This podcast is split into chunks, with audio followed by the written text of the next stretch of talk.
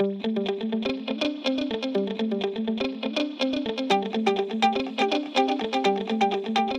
OT geniuses. My name is Jesica Lopez Hermanton, and I am the creator and founder of OT Genius. And you're listening to Pre OT Secrets. On this show, we talk about how to get into occupational therapy school, how to do it in the most financially savvy way.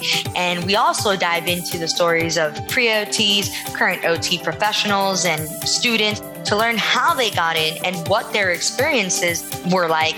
And so we're here to inspire, motivate, and encourage you throughout your OT journey and show you how you can be a successful OT school applicant and become the OT that you want to be. Now, on to the show.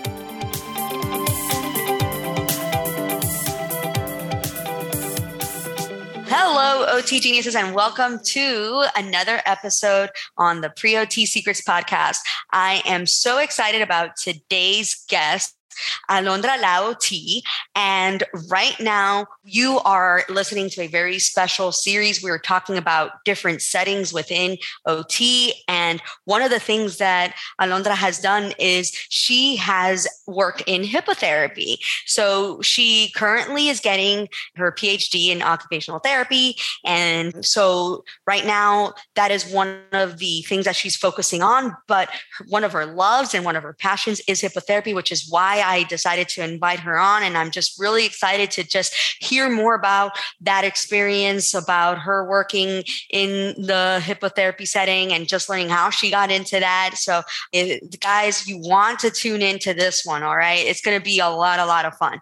So, Alondra, welcome, welcome. How are yes, you today? Thank you so much. Thank you so much for having me. Really excited. I love talking about you know, OT, using hippotherapy and speaking to other people and sharing my knowledge and love for horses and everything. So thank you so much for having me. Thank you. No, thank you for just being with us. So why don't you a little bit about your journey as a pre-occupational student, like what led you into occupational therapy in the first place? Yeah. So initially, I thought I was going to school undergrad for to become a physical therapist. I think uh, you know it's a very you know it's a it's a well known discipline. I knew a little bit more about that. I had never heard about occupational therapy until undergrad, actually, and so that was sort of my first introduction to occupational therapy was during undergrad, and I still didn't know what it was, so I thought I still wanted to do physical therapy, but you know, there was just kind of something missing with physical therapy. I think it was, I just wanted to do more with my clients, have a more holistic approach in their rehabilitation process. And I felt like PT wasn't necessarily in line with what I wanted to do. But it wasn't until I had a family member who became really ill and going to visit them in the ICU, I was just thinking, you know, how are they going to go back home. This person lives alone. They don't have any children. How are they going to brush their hair, get out of bed, go to the bathroom, cook, wow. you know, clean? And so I revisited, you know, some of those rehab professions and who would be the one to help them get back to some level of independence. And that's how I discovered occupational therapy. And from there, I just never, I never turned back. Like that was it. I was like, finally, how come no one ever told me about OT in this way? Yeah, so then I went to school to, at Samuel Merritt University in Oakland and I got my master's in OT. Very, very cool. Very cool. That's a just I, what I love about your story is just that it's personal. And I encourage a lot of students to use their stories because they always ask me, Oh, what's going to allow me to stand out? Well, how can I stand out as a pre OT? And what I tell them all the time too is that their story is their perspective is what's going to allow them to stand out. Because you can have two students that maybe go through a same circumstance but the way that they view it and the way that they experienced it is so different. And if they just communicated in a in a certain way that shows that they are a good fit for the profession and whatnot then all of that stuff helps. But there's just something too about taking something that's personal personal to you and just letting that fuel your fire and your passion for it. And I think it just even allows you to be a better OT. So, I mean, I don't know what your thoughts are, but I think like if any student listening has something that like, let that be your fuel for wanting to not necessarily even just get into this profession, but want to do something about it. Cause there's obviously something in your story about having somebody that is like either affected by a disability or some trauma of some sort that, you know, it made you question these things. And so that's what brought you to occupational therapy. And I think that's really neat. Yeah. Yeah. Thank you. Yeah. You know, I, I think for me too, is that I'm, I naturally like to take care of people and it's part of something that brings me joy, but also it fills my cup, you know? And so I wanted to get into a medical profession where I could help others because I knew that about myself. But when I found occupational therapy, it fills my cup in a different way in the sense that I really get to spend time with my clients. I really get to know them. And I like what you said about using your experiences, especially for students, as sort of a motivator, but even like you know, when you're writing your essays to get into OT school, you know, that was part of the story that I sort of added into that and sort of letting that be not uh, using that sort of like as a catalyst to want to be in the profession, but then also what did I do with that? Exactly. You know, like, okay, I had this experience with my family member. It motivated me to pursue a degree in OT. And this is what I did. I went to, you know, I did my shadowing hours and prerequisites so that I could, you know, get my degree it, in OT. It just made your YOT that much stronger, right? You know, right? And so, and that's what I think. You know, a lot of like I don't even want to just say universities, but even OTs want to see. You know, there's we want to see people who are passionate about the profession and going to drive it forward and actually be the catalyst for changes that we do need within healthcare and our profession itself. So it just starts with with a passion. And so I, if you're able to display that essay and stuff, like yeah, use your experiences to your advantage, guys. So I just uh, I appreciate you sharing that. And what led you to hippotherapy? How did that come about? Yes. So I am a huge animal lover. I mean, like growing up as a kid, we always had some animal in the house. I mean, from squirrel, duck, ferret, cat, dog, mice, birds. Like we went to I um, uh, we went to El Salvador one time when we were on vacation, and there was a cow that got loose and we were like, can we keep it? I mean, we were just like, yeah. we're just huge animal lovers. So, you know, when I was in OT school, I was just curious if there was a way to integrate animals into our profession and what did that look like? And that's how I found equine assisted therapy. And, you know, I did some research and I was like, oh, okay, it looks like this is something that you need, you know, some clinical training and advanced certification. So I'm going to just work when I first get out of school, get the experience, and then go back to this. So my first job I was school based. And when I was in an IEP meeting, actually, a mother was like, you know what?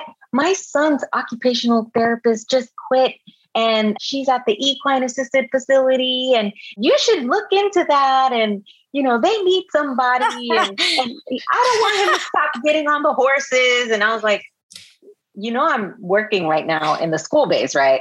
like, so I just, you know, I Googled them, I found them. I was like, oh my gosh, these guys, this facility is literally down the street, which I would never think in Silicon Valley. I just, I don't know, I just never thought that horses were that close to where I'm at. And all I did was reach out. I sent an email just asking what the requirements were. And the therapy program director was like, you should come and take a look and eh, I'll schedule you for an interview this day. And so I think it's very non traditional in how I got hired. I think it was like by chance because it all just started happening. And I would go and observe and shadow and just to get a sense if that was something that I really wanted to do. I am so sorry to interrupt you, but I yeah no no no know now. I just have to know. You said that you were shadowing and that you were just trying to learn more about it. Were yeah. and so you were already an occupational therapist at this Yes. point. Yeah. I just, okay, if you're listening in, if you're a student, pre OT, okay, guys, just because you're an OT does not mean you stop shadowing. It does not Yeah, mean that you stop learning. It No. does not mean that you got your observation hours for OT school and that's it. Okay. Not at all. I am so glad that you pointed that out. So, Mhm. and I'm just going to take an opportunity then to uh, like, you know, so on in May, we, I don't remember when in May though. I'm gonna, I'm gonna have to check the calendar. I just know that we've already established a date. But in May, I'm gonna have the body image OT doing virtual observation hours for the pre-OT. So if you're a current OT student and you want to know how, for example, you can work with that population and work with people that have issues with eating disorders and wellness and body image issues, you want to attend to that one. There's so many things we could do with this degree. Hippotherapy or working with horses is just one of them. So get as much exposure as you can. And so I, I'm sorry for interrupting. I just got excited when you said, "Yeah, I'm an occupational therapist," and I'm st- and I was actually still observing.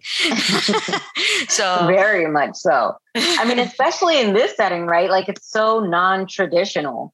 So you can't just go in there and say, oh, okay, I love horses. I'm going to go work in this setting. No, you really have to take so many different things into consideration. Are you comfortable walking in on uneven surfaces? Are you comfortable being standing next to a horse and walking around for 30 minutes, sometimes an hour?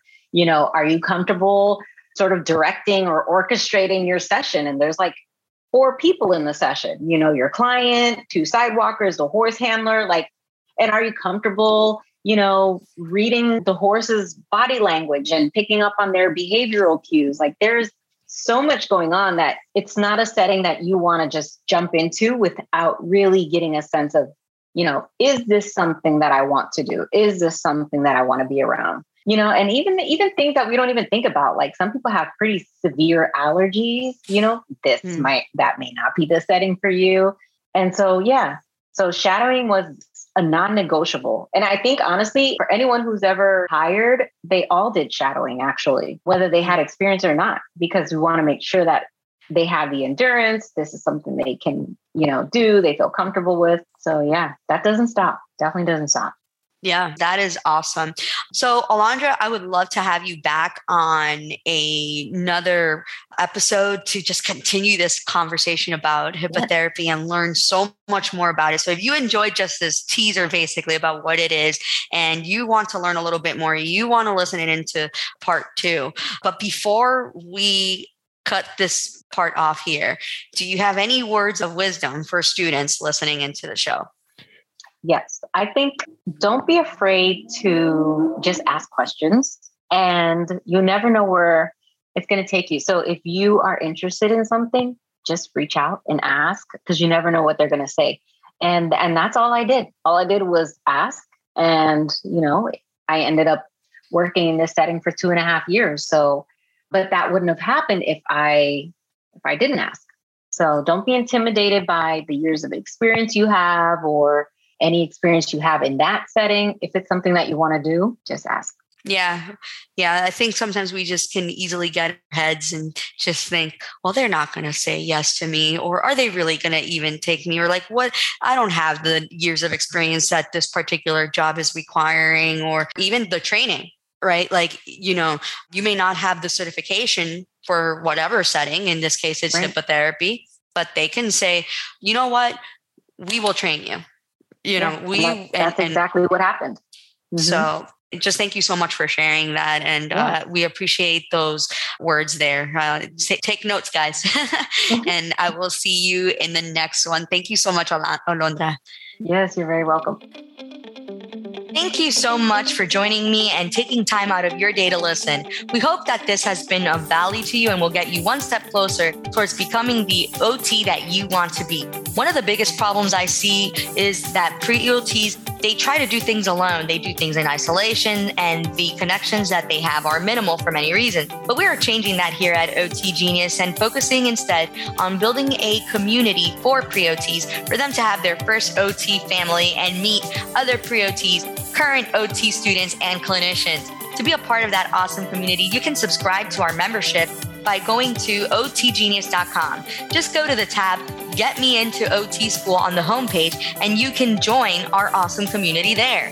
You can also find our social medias and ways to get in touch with us on the website. So thank you again, and see you in the next one.